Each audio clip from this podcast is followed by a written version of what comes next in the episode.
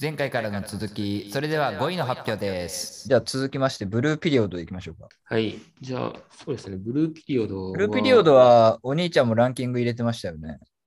そうですね。なかなかまあブルーピリオドはちょっと語っ、じゃあ、ゆっくりか、そっち。じゃあ、一言ぐらい言ってきます、じゃあ。これはですね、本当まあ、まあみんな多くの人たちが、まあなんか悩みに当たるところってあるんですけど、まあそれを本当に代弁してくれてる作品って感じですかね、僕に思う。なるほど。そうなんですよ。この子もなんか、まあ僕も同じ思いをしたことなんですあるって感じで、なんか、なんかそう葛藤っていうか、なんか上の空って何をかん何をやってればいいのかっていうの分かんなかったっていう形の時に、えっと、この主人公なんですけど、が絵絵に出会うんですよね。うん。絵っていう、イラ、もう美術っていうか、そういうことにうん選んで、なんか一つの目標を見つけて、それにどんどん邁進していくっていう感じの作品。だからその中でも、邁進していくうちでも、なんか、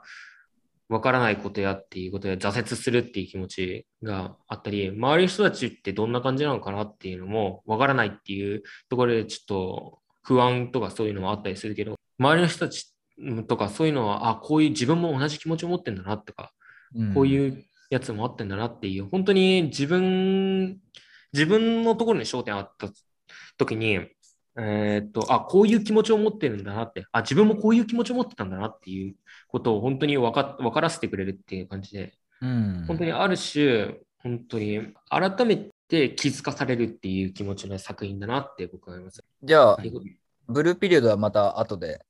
はい、具体的には、はい、そうですね。はい。ラストの人に任せますって感じです。次は？4位、オットタクシー。オットタクシー。オットタクシーですね。オオットタクシーを、まあ、このニュースで語りましたけど、じゃあこれも一言ぐらいで。これは今世紀で一番もう謎、そう本当にスペクタル。そんなに謎から、マーク倍、まあでも楽しい、でもこんだけね、今まで結構熱く語ってたやつよりも、オットタクシー上ってことだから、うん楽しんだは楽しんだってことですよね。楽しそうですね。面白そう。だから本当にな、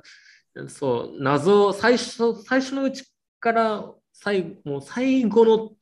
最後のその最終回を迎えるまで本当に全部謎で本当に進んでってる感じのなんかワクワク感でもあったり、えっと、なんだこれっていうふなんか不思議感、本当に感じて、だけど最後に一気にもうなんか全部を回収した感じになってて、うん。そう、一気になんかもう自分の手に押し寄せてくるっていう感じの、うん。あーっていう感じの驚き感とかそういうのやつで、ほん本当に最後のラストのやつでかい何謎がわかるっていう感じ。だからいい意味で本当になんか、そのミステリアスなやつでとても。構成がうまい。あの、しんいちくんもランキング入れてましたけど、はい。オットタクシーじゃあこのこここで語っときましょうか。どああ、そうですね。はいまあ語るって言っても前語ったようなまあまあ感じですけど、確かにね、うんまあ、軽く 軽くで、はい。まあ、最一番、なんか、なんだろう、要は一番最後の最終回のラストシーンで持ってかれたっていうのが大きいですよね。ああ、なるほど。多分あれで4、50%持ってかれてる。うん。で、あとは、まあ、ミステリーで、まあ、よくありがちっちゃありがちですけど、それまで、あの、点と点の集まりでしかなかったものが、全部一気に線でつながるみたいなうん。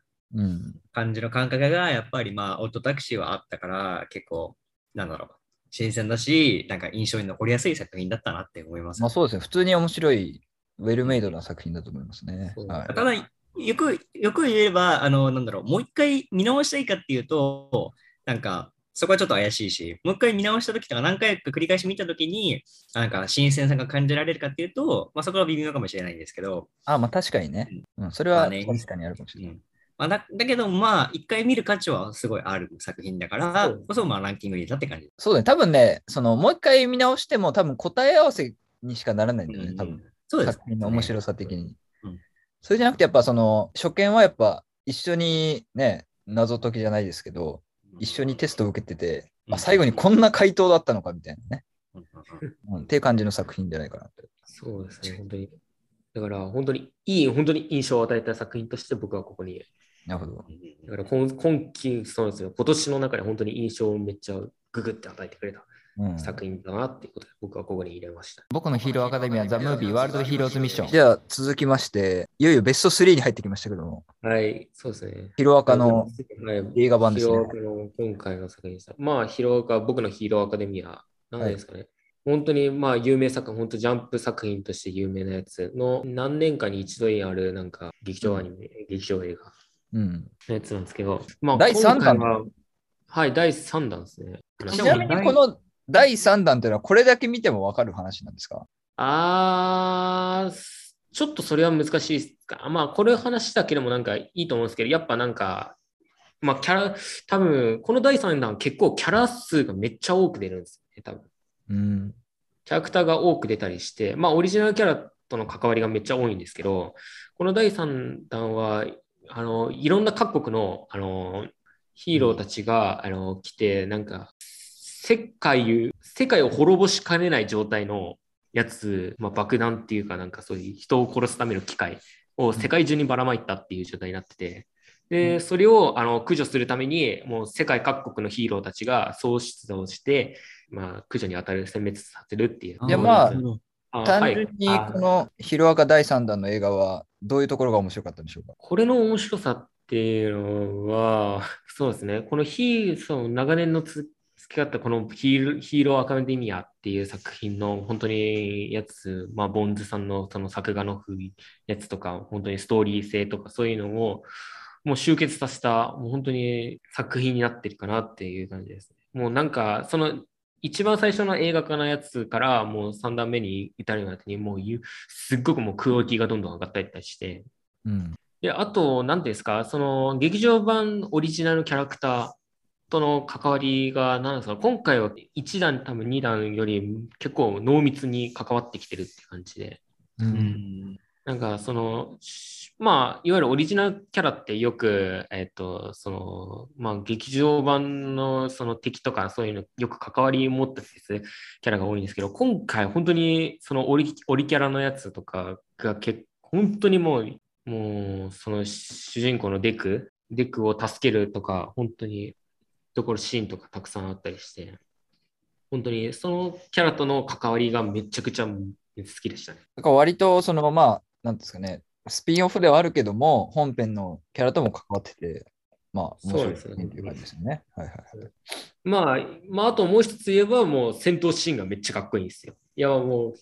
う、モンズさんも最強だなそう、ヒロアカのアニメといえばっていうところありますよね。そうなんですよ、戦闘シーン、本当に。だから、主人公が100%を発揮した時の作画が、もうあれ何なんだよって思うほどにかっこいいんですよ。だから、ワクワクするよね。そうそうワン・フォー・オールを発動する瞬間とか、本当に。あれはかっこいいですね。だから、ぜひみんな、皆さん見てくださいって感じです。はいはいはい。じゃあ次、えー新エヴァですね、2位は。僕と一緒に。えー新エヴァです、まあ、ね。新エヴァも語ったんで、まあ一言ぐらいで。これも、安野さんお疲れ様でしたっていう感じが。その通りいや、本当になほんなん、なんですか、9やったのが2012年だったんで、もう本当に 9, 9年ですか？うん、9年。9年、9年か。9年ですよ。9年ずっと俺たちをワクワクさせて、もう本当に大団円を迎えさせてくれたって感じで。まあね、そう9年どころじゃないもんね。もう95年から始まってるわけだからね、最初のシリーズ。まあ確かに。うんもうそうですね、最初のシリーズからもう変われてるのは本当になんどんだけ経ってんですかね。でも20年近く経ってんじゃないですか。25、6年だね。シンジ君より、シンジ君より全然子供だったのに、今、ミサトさんぐらいだもんね、俺が。そうですね、もう飛び越えちゃったんですからね、本当に。本当に良かったし、なんか、いろんなところ回収されたりして、あ、こもうい何度見てもなんか、あ、ここってこういう意味だったんだってか、あ、うんこういう意図を持ってたんだなって、あ、とか、いろんなところが掘り返されるっていうか、新たに見つけることができるとか、ね、庵野監督の世界観のやつって本当にどっぷり使われる、うん使い切れるっていう作品として、うん、確かにね。そうですね。まあ、ちょっとだけ言えば、あ終わってほしくなかったなっていう気持ち。終わってほしいっていう気持ちもあったり、そう終わってほしくないっていう気持ち。そういうオタクがいるから、あんの、あれ、ああいうの作ったんだ、最後に。みんな大人になろうぜっていう。ああ、えでも最後の本当にメッセージ性は本当に良かったですね。もうそこでも本当にグッてきたりして。うんで、しかもなんか、パンして上がっていく感じのやつにプラス、えっと、宇多田ヒカルのワンラストキスのね。うん最初のイントロが入ってきて、いやーもうこれは本当に、あ、終わってしまったんだなっていう気持ちになっちゃいますね。本当に。だから心残りがあると思ったら、ないんですよね。なんか、これ本当に消化できたって感じで、ああ、俺たちの夢は終わったのかなって。俺たちは前に進まないといけないんだなっていう気持ちになる。僕、劇場版の、あ本当に映画館で見させてもらったんですけど、本当に良かったです。まあね、その、うんそういう作品で若い時代のオタクにも刺さったということで。第1位、無職転生。いよいよいよ第1位ですね。はい、第1位です。これ、多分あの2人から見たら絶対なんやこれって言いたくなる。あのね、、俺は、あの、マー君が1位にしてたんで、1話だけ見たんですよ。はい。えっと、ここれ今ちなみにネットフリックスで見れるんですけど、あのね、良くも、うん、良くも悪くもというか、なん、えっとね、あ、面白かったですよ。面白いって思う自分もいるんですけど、あの、いかにもね、日本の国内オタク向けのゴリゴリのアニメだなっていうのが正直な印象ですね。もう今あねそうです。ぶっちゃけ、あの、世界的に見たらこれちょっと問題になるんじゃないかっていうぐらい、うーん、なんていうんですかね。まあ、言うたら、女性の搾取じゃないけど、ちょっと性的な、まあ、ミソジニーとかも感じますし、はいこれはちょっと日本の国内じゃないと、国内向けすぎるかなっていうのはありました。あ実は、それ、実は一回中国の方で炎上したんですよね。ああ、そうなんだ。分断されるっていう、すごいなんか、あまあ、その、僕はそれは動画、動炎上した理由っていうやつ動画ちょっと見たんです。うん上げてた人がいて、それ見たんですけど、まあ、その人から見た分だと、なんか中国の、あの、そういう層のやつに対しての、なんていうんですか、分断が半端なかったって感じ。結構いろんなところですね。あの、中国の動画サイトでビリビリとか、ビリビリっていう動画サイト、うんまあに、日本でいうニコニコ動画に近いやつなんですけど、うんそれがマジ、あの、動くっていう、がなんか、なんなんていうか、放送禁止っていうか、それを上げるの禁止のところまで行ったりしたらしくて、あとなんか中国の大手サイトのなんか、化粧品なのかな？わかんないけど、そこら辺にもなんか結構引っかかったりして、なんか、へえ。っていう、なんかいろんな、そうなんですよ。いろんな企業とかにもなんか、いろいろやらかしたらしいですけど、中国の方では。だから僕は1話しか見てないんですけど、まあ、簡単に言うとですね、えっと、30何歳ぐらいの主人公が交通事故にあって、で、気づいたら転生してたと。で、転生した世界が、この現実世界じゃなくて、まあ、いわゆるなんかまあファンタジー世界みたいなところに転生してて、で、あの、主人公はこう魔法を使うね、能力を本を読みながらとかで練習していまあ、くんですけど、秀でてたって感じです。うん。だからそこは転生した世界ではちゃんと努力してというか、あの、PDCA じゃない、試行錯誤して、そうじゃん。だからめちゃめちゃあの実験とかを繰り返してね、どんどんあのうん。魔法を使えるようになっていくみたいな感じの1話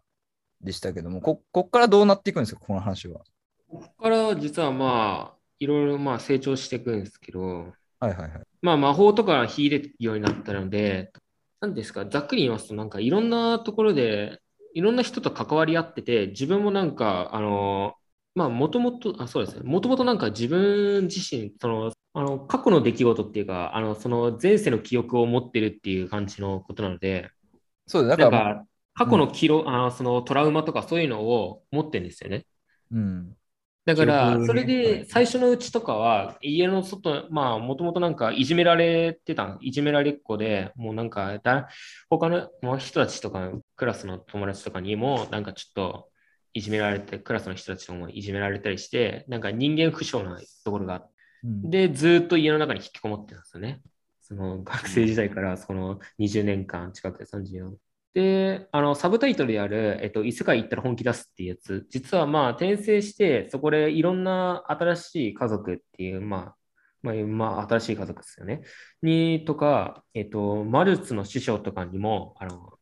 とかいたり、いろんな人たちに関わっていくことで、自分も勇気を振り絞って、あの、世界の、外の世界に行こうとか思ったり、いろんな人と関わってみようと思ったり、感じなんですよね。まあ、俗に、まあ、まあ、どんどん成長していく、まあ、成長、成長物語って感じですね。まあ、この作品の実はテーマってそこに書いてある人生のやり直しって書いてあるんですけど、まあ、まず本当に人生って感じなんですよね。原作自体もなんかそうまあ終わってるんですけど、まあざっくり話すと本当に自分の幼少期、その主人公のルーレース・グレラットっていう子が、えっと、幼少期からもう死ぬまでの間のことの人生をもう全部書いてるんですよね。えーえ、でも本当にあれだよね、オタクの妄想の具現化だよね、本当に。まあそうですね。そういう そういう部分はありますよ。よく悪くだけど、なんかまあ、うん、まあ。今の人生で今の現世で全く冴えてないやつが、まあ、それ、まあ、それこそ、その、なんか、ラノベとか読んでるっていう設定ですもんね、主人公も。そうですね。ゲーム、本当にゲームとか、萌えキャラとかにめっちゃ好きなキャラ。で、それでそういう世界に実際に行ってみたら、まあ、自分ならこうするっていう感じで、まあ、どんどん、まあ、これもある意味、生きがいを見つける話みたいなことですけど。そうですね。うん、だから僕自身この作品を1位に上げたっていう理由が、ね。まあ、まあ一つは、その、まあ、転生系のアニメの中でも、ぎもう有するアニメっていうやつうん、って感じで、本当になんか、まあ、この、このなんか、うなんか語りべ、語りなん、語りっていうかなんか紹介のやつでよくあってるのが、えその、転生系のやつのパイオニアっていうふうに言われてるんですよね。よく。えーだから、数ある転生系のやつでもなんか、本当になんか、結構練りに練って練られてるなんかストーリー性とかそういうのうん、とか、あのーなんか伏線とか、あ、こういうやつがあったんだなっていうやつが本当に多分、めちゃくちゃうまいやつなんですね。えお兄ちゃんは見たんですか、これ？いや、見てないです。見てないんだ。まあでもね、1話見たら大体、まあ面白いんだけど、まあさっきも言ったんですけど、あの、正直これは海外では流せないレベルのあるんですね。僕の感覚で言うと。まあ今、まあそこはちょっと、まあ、ポリコレとか言われてますけど、うーん、これはね、あの、まあでも、まあ良くも悪くも日本のアニメを象徴してる感じはありますけどね。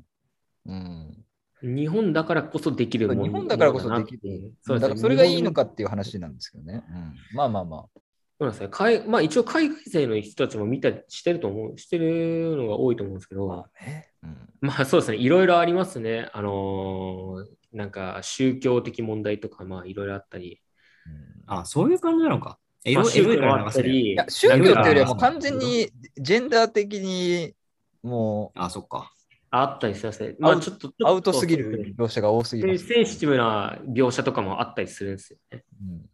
うんうん。まあ例えばなんか、なんなんていうんですか、その、まあ一番多いのが、えっと、この4話の緊急家族会議っていうところなんですけど、うんここ実は子供が生まれるんですよね。だからいわゆる主人公の妹が生まれるんですけど、えっと、ルーゼスのお母さん、ゼニスと、その、なんかお父さんが、えっと、パウロっていう子なんですけど、うんまあそこのところで、えっと、まあ子供が生まれるんですよね。うんまあおめでたい話で終わると思ったら、その、実はそのところに、えっと、一応、なんか一緒にメイドがいるんですよ。メイドのディーディアっていうか、まあ、メイド使いだから、メイドだから、その世話っていうか、そのなんか、お世話、なんか、使用人としての扱いだと思ったら、そのリーディアっていう子にも子供が生まれちゃうんですよね。え誰が子供を産んだんだっていう話になって、まあそうだよねって。なるほどなるほパど。ウロの子とリーディアの子になっちゃうっていうことで、そういうまあうん描写のある、えー、と和数があるんですよ、めちゃくちゃよく解釈、汲み取ったら、まあ、こういうのって大体中性的なイメージがあるじゃないですか。まあ、中性的ななんか価値観とかだと、まあ、うん、まあねっていう感じありますけどね。はいはい、そうですね、本当に。だからなんか、わ悪い意味でのところでも結構なんか驚かされ、驚く、驚かさせる作品でもあったり、なんかその全体的に見てよく汲み取れるんだったら、本当にルーデスの人生とかって、本当に、まあ今、なんですか、後半期のやつに、まあ2クールあるんですけど、1クール目が冬にやって、今2クール目あ今やってるんですけど、秋にやってるんですけど、うん秋になった時に本当に家族バラバラになるんですよね。ちょっと事件が、なんか災害があって、あの、みんなバラバラにされるんですよね。そこからなんか本題が入ってくるって。バラバラにされた後って、まあ、バラバラ、家族全員バラバラにされるから、えっと、まあ、一人っきりになったりして、まあ、ルーデスもなんか、まあ、吹っ飛ばされ、あ、もうそう、災害にあって、どっかに転移され、吹っ飛ばされるんですけど、まあ自分、まあ自分以外にもちょっと何人かいるんですけど、それでもなんか生き抜くためにどうすればいいのかっていう術がまだ、まだ10歳とかそのぐらいなので分かってない状態で、まあ、頑張って生き生き抜いて、えっと、故郷に帰ろうとするんですよね、とか。うんでもそこの苦労とかあったり、それでまたなんか父親とにもさ再会するんですけど、父親もなんかなんかいろいろ一生懸命やってるけど、あの、いざこざにあったり大喧嘩になったりして、とか、いろいろみんなにもよくある、だから反抗期とかそういうのとかって、あ、どういう気持ちで受けてるのかなとかそういうのが分かるような、まあ、本当にまさしくこれ、さっきも何度も言いますけど、人生、人生ってこんな感じなのか？こういうことみんなにもよくあるよなっていう感じの話とか、そういうのもかん描写されたりしてるから、だから僕、そうですね、そういう作品だっていうことで僕は1位にしたって感じです。なるほど。ありがとうございます。はいということで、なんかありますか？ということで、まあみまあね、飲食転生もね、話ですよね。ナロー系の一つだと思いますまあそうだね。まあまだ代表作として見てもいいかもしれないね。まだ生まれ、ね、生まれ変わりとか転生ものとかってまだね、まあ、捨てたものじゃないぞっていう感じの作品なんでしょうね。うんそうですね。こううんなんか最近、ここ最近だとなんかちょっとなんか、廃れてきてるなって感じ。そうですね。転生系飽きてきたなって、あ似たようなやつなんだなって思うけど、なんかこの無色転生を見たら、本当に一気にもう変わったっていう感じですね。うん。はい、ということでお聞きいただきました。まあね、マー君はいわばもう Z 世代を代表するオタクですから、その彼がね、進めてる10本をぜひ見てみてくださいね。次回は橋本兄のベスト10の発表です。この番組は皆様からのお便りをお待ちしております。宛先は rotworldnews.gmail.com です、えーコメントとかでも大丈夫ですよ。Spotify、Amazon Music、Apple Podcast、YouTube などいろんなところで聞きますので、それぞれのメディアで何かしらよろしくお願いします。それでは、明日はマナカンの誕生日だ。頑張りマナカン